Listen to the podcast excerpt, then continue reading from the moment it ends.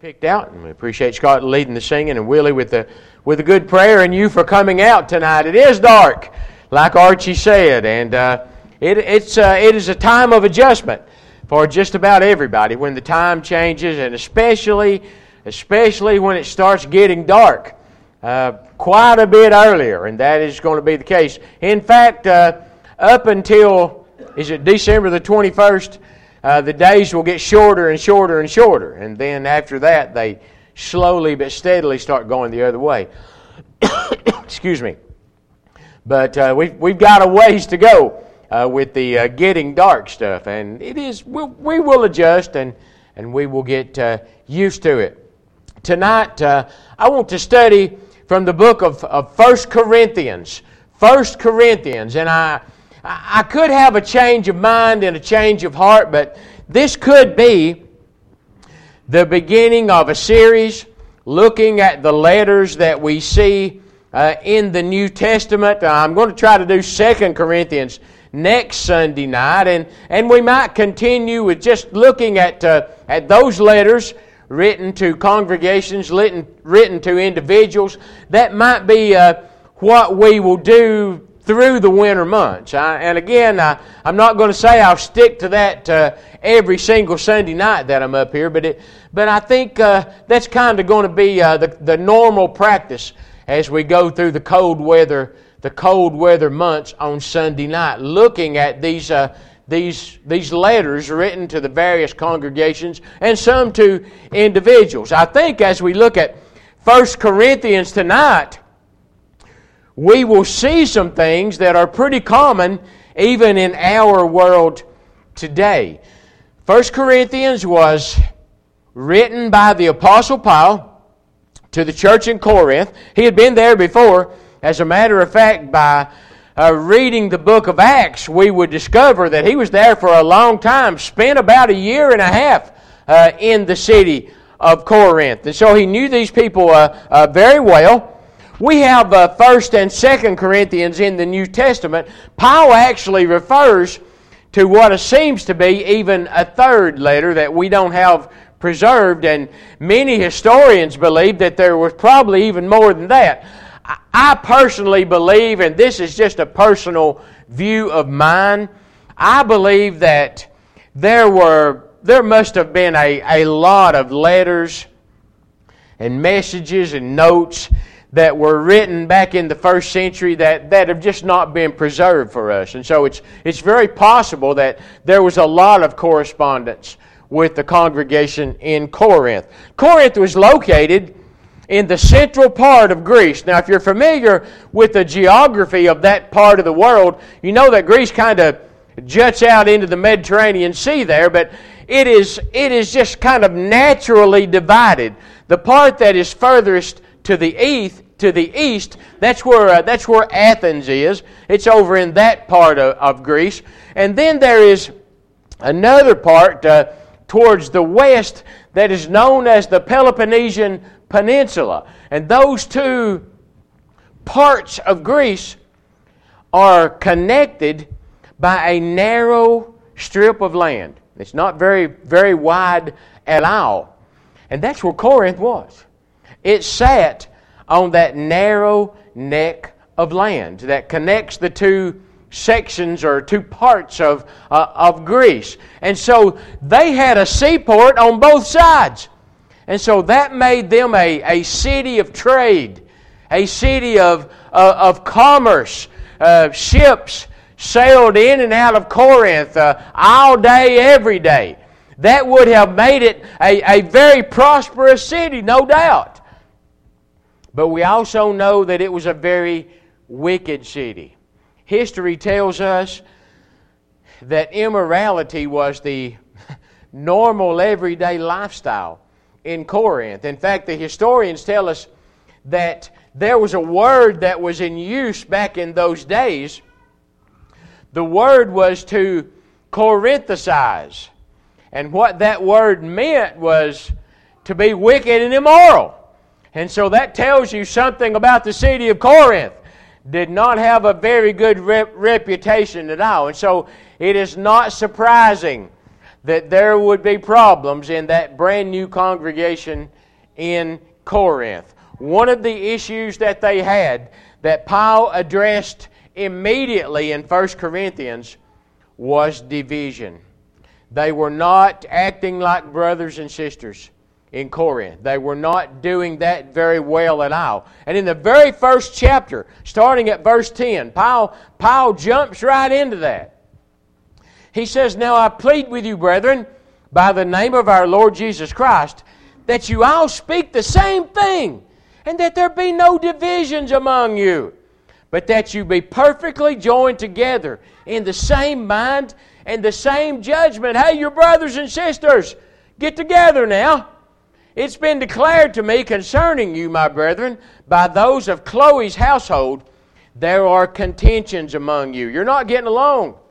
Now, I say this that each of you says, I am of Paul, or I am of Apollos, or I am of Cephas. They're, they're choosing up sides based on uh, preachers, or, or I, am, I am of Christ. They're, they're not really one. And so he asked them, is Christ divided? Uh, he, he wasn't. Was Paul crucified for you? Uh-uh. Or were you baptized in the name of Paul? That, that was not the case. So what, what are you doing, brothers and sisters in Corinth? I thank God, he says, that I baptized none of you except Crispus and Gaius, lest anyone should say that I had baptized in my own name. Paul doesn't mean there that he's sorry that he only baptized a, a, couple of people personally. He's just saying, I'm glad I didn't do too many because that would have made the division even worse. Even more people would be saying, Hey, I'm a Paul. And he knew that wasn't the way it should be. They, they were all Christians. They didn't need this division. This division in Corinth was not according to God's will. Jesus said himself that a house divided against itself cannot stand. Many of you uh, heard that statement, or uh, you read that statement in an American history book. Abraham Lincoln made that statement back at the time of the American Civil War, but he got it from Jesus Christ. It was Jesus who said, A house divided against itself cannot stand. Brothers and sisters have got to work together. Now, we're always trying to make sure that every decision that we make and everything that we do is biblical and scriptural and according to the pattern that we see in the New Testament. When we are allowed to make some choices for ourselves, when there's no clear cut thing here in the New Testament for us to, to read instructions on, it's a decision that we get to make for our congregation. When that happens, we're always trying to do what is best for the common good. Now, that means that TA might not get his way every time. That means Larry might not get his way every single time. But we're always looking to do what is best for the common good. A division will destroy any congregation. Paul was trying to keep that from happening in Corinth and we certainly need to make sure that it never happens at Bethel. We're looking to do what is best for everyone as a whole. Now, based on what we said earlier, you might expect that immorality would be a problem even in the church at Corinth. Well, it was. Look with me at 1 Corinthians chapter 5. 1 Corinthians chapter 5, and starting at verse 9. Paul says, I wrote to you in my epistle not to keep company with sexually immoral people. And yet, I certainly did not mean with the sexually immoral people of this world. He, he was talking about the people right there in the church. Or with the covetous, covetous, or extortioners, or idolaters. Since then, you would need to go out in the world. He was, he was talking about people right there in the church. But now I have written to you not to keep company with anyone named a brother who is sexually immoral or covetous or an idolater or a reviler or a drunkard or an extortioner. No, not to eat with such a person. Now look over in chapter 6 chapter 6 and verse 18. Flee sexual immorality, he says. That, that's just it. We just got to get away from it. We can't do it. Every sin that a man does is outside the body. But he who commits sexual immorality sins against his own body. Or do you not know that your body is the temple of the Holy Spirit who is in you, whom you have from God, and you are not your own? For you were bought at a price. Therefore, glorify God in your body and in your spirit, which are God's. Now, likely a lot of these people this was a way of life. This is what they had always done. But now they've obeyed the gospel and supposedly been called out of the world, but they're still doing those things. And Paul is trying to emphasize to them that this has got to stop. If you've got a brother or a sister who is doing these things, you, have got, you just got to withdraw from them. You've got to point out their error and show them the error of their ways. If they won't change their ways, we cannot recognize them any longer as a brother or sister in good standing. Certainly, it was a big problem then, and it is a big problem in our world today. I'm sorry to say, it is one of our biggest problems in our world today. It must not be for us. Also, another way that they were divided at Corinth, and I feel compelled to mention this because it, it might be a bigger problem in the church than we actually realize. They were divided along social lines. They had cliques at Corinth. They had, they had social classes. They, they didn't recognize each other. They, did, they didn't act like brothers and sisters. So much so that they could not even take the Lord's Supper properly. Paul, Paul tells us they couldn't. Look at 1 Corinthians chapter 11. 1 Corinthians 11 and verse 17. Now, notice what he says to them here. This wasn't anything except social classes and, and, and cliques. That, that's all this was. Now, in giving these instructions, I do not praise you, since you come together not for the better, but, but for the worse. Well, how, how could that be? Well, he, he tells them. For first of all, when you come together as a church, I hear that there are divisions among you. And in part, I believe it. For there must also be factions among you, that those who are approved may be recognized uh, among you. Are, you. are you one of our gang or not? Uh, it was an us and them kind of thing. Are you one of our group or, or not? Therefore, when you come together in one place, it is not to eat the Lord's Supper as, as it should have been, for in eating, each one takes his own supper ahead of others. One is hungry and another is drunken. What? Do you not have houses to eat and drink in?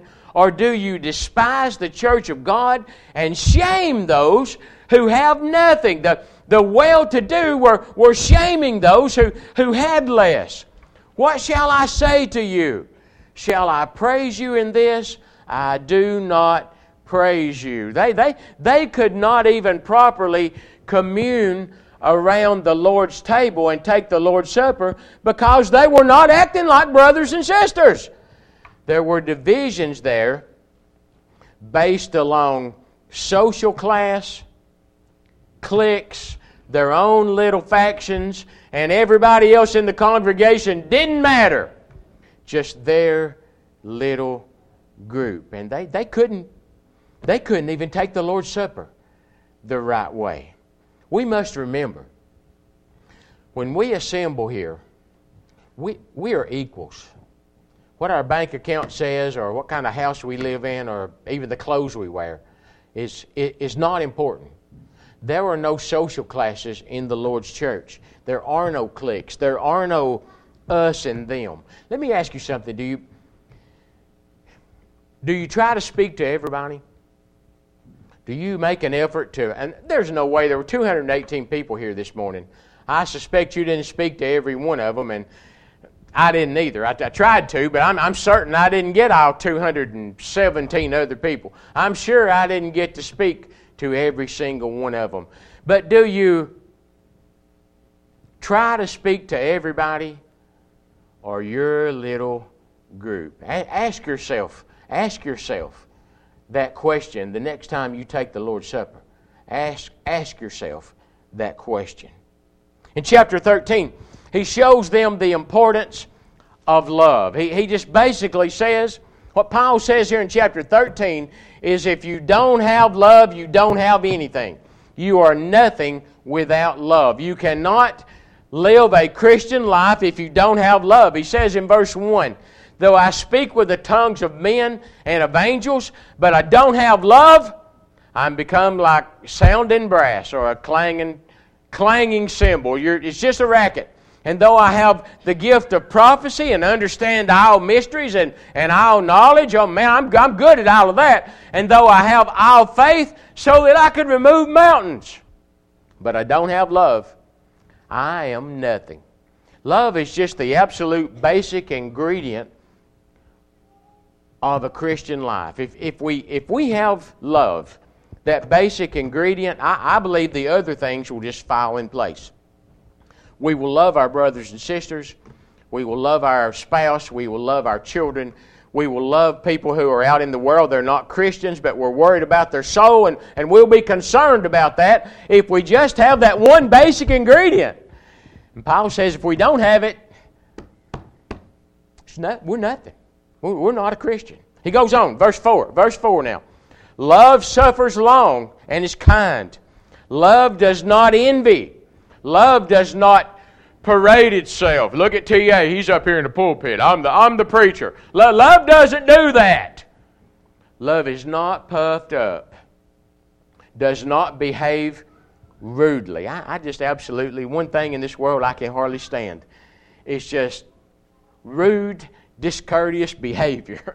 and love, love doesn't do that and it does not seek its own, and is not, pro- not provoked, and thinks no evil, does not rejoice in iniquity, but rejoices in the truth. It bears all things, believes all things, hopes all things, and endures all things, and love never fails. That one basic ingredient in a Christian life that we all must have. Last verse of that chapter. And now abides faith, hope, and love, these three. But the greatest is love. Gotta have it, brothers and sisters. If we don't, we're not doing it right. Show up every Sunday, take the Lord's Supper. If you don't have love, you're not doing it the right way. Let's finish this study by looking in chapter 15. And I, I like chapter 15 because it's about the resurrection. Jesus' resurrection and also our own resurrection. He says there in, in, in verse 3, talking about Jesus, I delivered to you first of all that which I also received that Christ died for our sins according to the Scriptures, that He was buried, and that He rose again the third day according to the Scriptures, that He was seen by Cephas, that's, that's Peter, and then by the twelve. After that, he was seen by over 500 brethren at once. Paul is just giving uh, some eyewitnesses here that they, they saw this. We know he rose from the dead, of whom the greater part remain to the present. In, uh, in Paul's day, they did. Some have fallen asleep. By, by this time, they have all passed away. But in Paul's day, most of them were still alive and could verify it. After that, he was seen by James and then by all the apostles. And then, last of all, he was seen by me also as one born out of due time. Paul saw him uh, on the road to Damascus. Now, turn with me over to verse 42. This is where he starts talking about our, our own resurrection. This is what he says here so also is the resurrection of the dead. The body, that, that lifeless body that will be laid in the tomb, the body is sown in corruption. Ah, but it's raised in incorruption. It is sown, buried in, in dishonor, raised in glory. It is sown in weakness, but raised in power. It is sown a natural body, but raised a spiritual body. There is a natural body and there is a spiritual body. Now, when the Lord returns, there will be still be people walking on this earth. It, it's very possible that every one of us may still be alive to to see Jesus come back. And so uh, maybe maybe you're thinking, well, what about our bodies? Because we will never have been buried in the ground. So what what happens with us? Uh, verse fifty.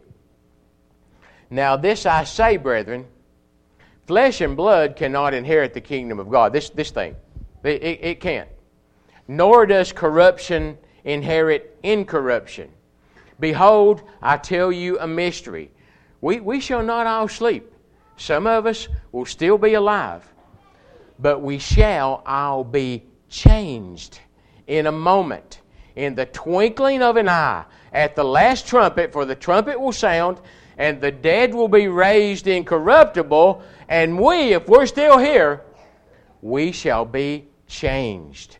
For this corruptible must put on incorruption. This mortal must put on immortality. We'll be changed into that spiritual body. That's what's going to uh, go up to heaven.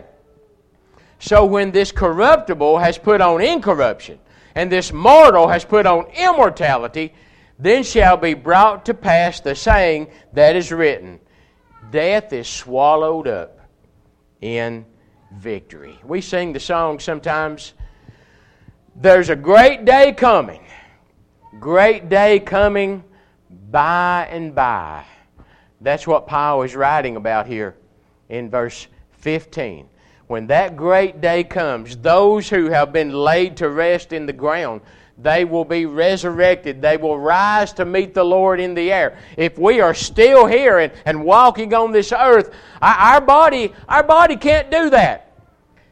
That change in a moment in the twinkling of an eye into our spiritual body, we will rise together and meet the Lord in the air. You can be part of that. But in order for that to happen, you must be a member of the Lord's church. Tonight, if, if you have never put on Christ in baptism, this is your chance. And this is your opportunity to obey the gospel and be and become a member of the Lord's church and, and prepare for that, that day when the dead will rise and meet the Lord in the air. If you've never obeyed the gospel, repent of your sins. Confess your faith in Jesus Christ as the Son of God. Be immersed in the waters of baptism. Come up out of those waters a new creature and a member of the Lord's body. Perhaps you have been a Christian at some time in your life. You've not been as faithful as you should have been. Repent of those things that caused you to stray and ask for the prayers of the faithful and be restored. While we stand and sing.